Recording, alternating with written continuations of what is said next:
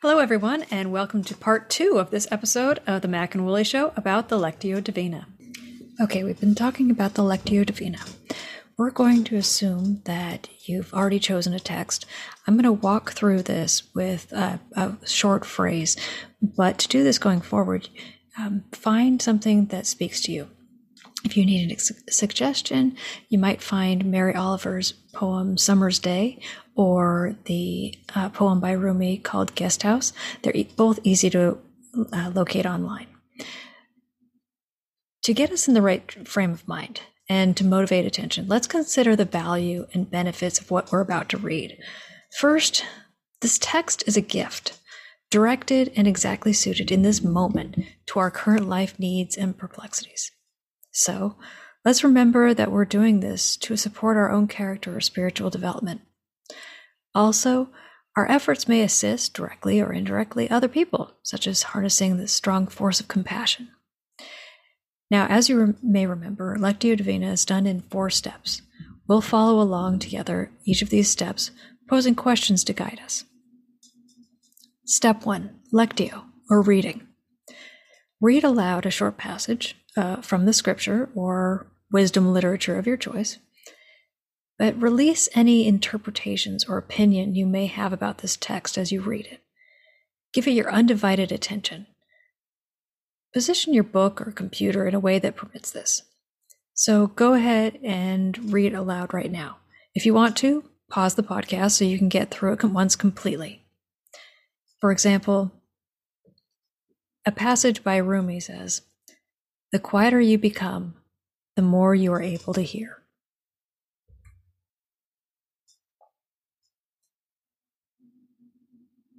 So get a sense of the story. Who are the characters? What's the setting?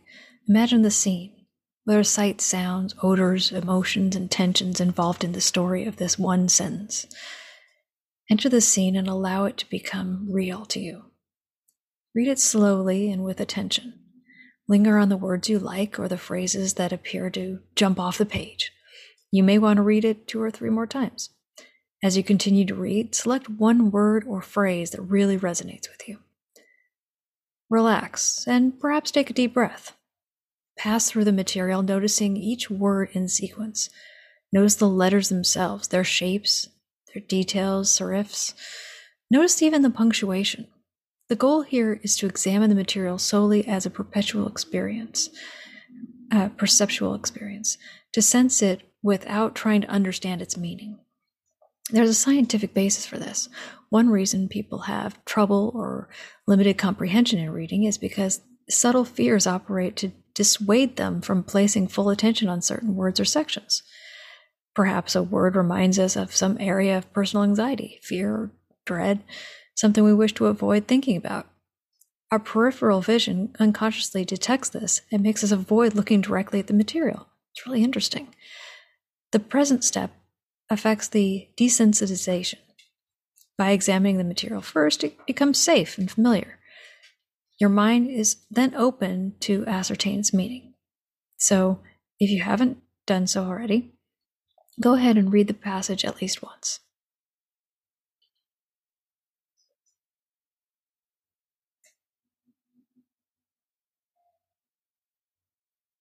Step 2 Meditatio meditation, or reflection. Read the scripture again, but this time for meeting and understanding. Slowly, silently, read the material, notice the words, and encourage those mental images. Play with the words and the images. You might notice a new word or familiar passage, some detail that was pre- that previously escaped your attention. Close your eyes and let the text sink in for 2 minutes.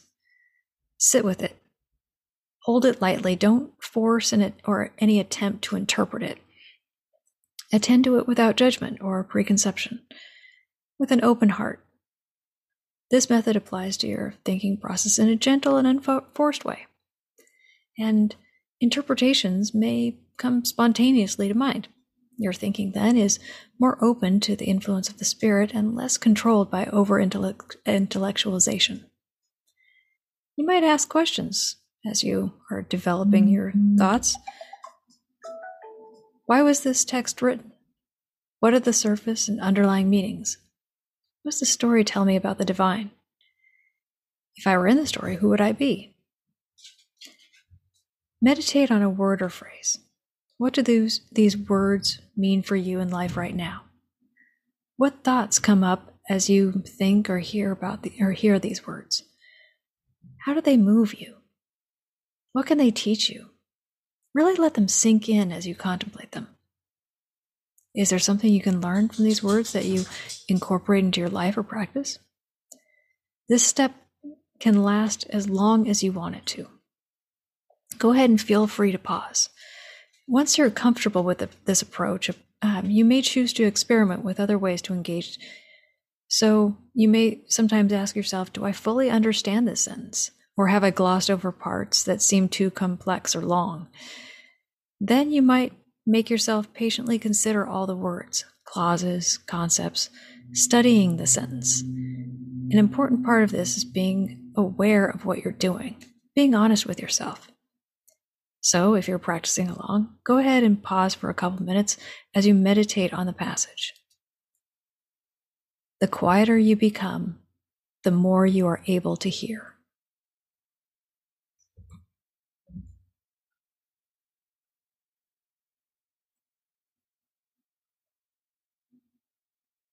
Step three, oratio or prayer. Okay, we're reading the passage again, and this time we're paying attention to your emotional response. What feelings surface when you read the scripture? Do you feel joy, sorrow, fear, anger, guilt? Share your feelings with God or, or the higher power in prayer. Seek help in listening deeply to these emotions and feelings. Our intent is to sit with those emotions and bypass that intellectual understanding. Let knowledge pass directly to some area of intuition. Don't attend too much to the specific words unless perhaps one draws your attention in a special way. Here we desire insight into the text meaning and perhaps how that may apply to one's current life or concerns. So, through this step, Read the material slowly and silently. There's a lot of latitude with this step, and different people find different approaches more suitable. You may, for example, imagine the truth of the passage radiating into the mind or soul, while the intellect remains passive. You may also allow for intuition. Thus, one may similarly imagine a passage truth radiating into the heart. The quieter you become, the more you are able to hear.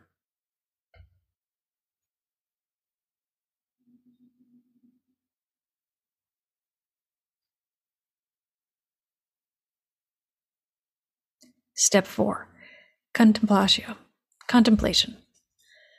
With the truth or logos of the passage being illuminated by the preceding steps, you are now free to benefit from the feeling or emotional aspects a little bit deeper from of the reading. So get into a physical position in which your body is comfortable, but you're unlikely to fall asleep. This is the same grounded, comfortable position you might use for meditation. Begin with mindful breathing. Inhale and exhale. Place yourself in the warm shalom of God's loving presence. Read the material again, and, as in the last er, phase, not attending too much to specific words. After this last reading, close your eyes and in silence observe whatever arises to take your attention. The object of your observation can be anything at all a thought, an idea, a sensation, something your body feels or something you hear, a memory, a scheme for the future, a goal, Perhaps what emerges is a desire, a sense of needing or wanting to do something. Let it all be. Don't try to change your thoughts or experiences. Watch all that arises and passes, observing with non judgmental, caring attention. Be a quiet presence with these experiences, like a friend who stays close in silence with you. ask yourself how does this lectio enlighten your self examination, or vice versa? Enter a time of receptive meditation. Let go of the images from Scripture and all the other thoughts, interpretations, and worries. Breathe deeply and calmly. Enter a profound state of listening. Wait for whatever quiet may bring you. If any insights or impressions come, note them with gratitude and return to receptive listening. If no apparent particular awareness comes, let your mind return to the scripture passage. When you feel prayer or meditation is ended, offer a word of thanks. Open your eyes and return to the room around you. With practice, you will reach a point in that you have so thoroughly and lovingly, lovingly observed yourself, your thoughts, emotions, urges, sensations, your body, your mind, even your personality, that you'll ask a profound question Is that which is being observed doing the observing? Who or what is watching and paying attention within you? The mystical and philosophical traditions of the world have different ways of expressing this sublime awareness. In Buddhism, this is the moment of enlightened, enlightened pure consciousness that there is no self. In Hinduism, this is the moment expressed in Sanskrit phase Tatven Asi. I probably massacred that, sorry. I am that. One with the ultimate reality of Brahman. In Christianity, it is the moment of awareness that God is the loving observer within us. It is the moment of mystical union with the divine, which St. Paul describes it is no longer I who live, but Christ who lives within me. Non religious people sometimes describe it as a moment of awakening to being one with the universe or nature as a whole. Give thanks.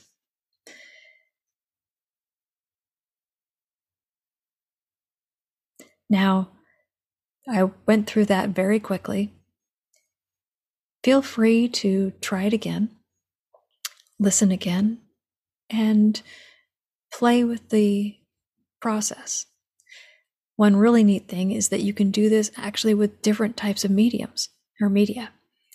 You can do this with art, you can do this with sculpture, with the written word, with music.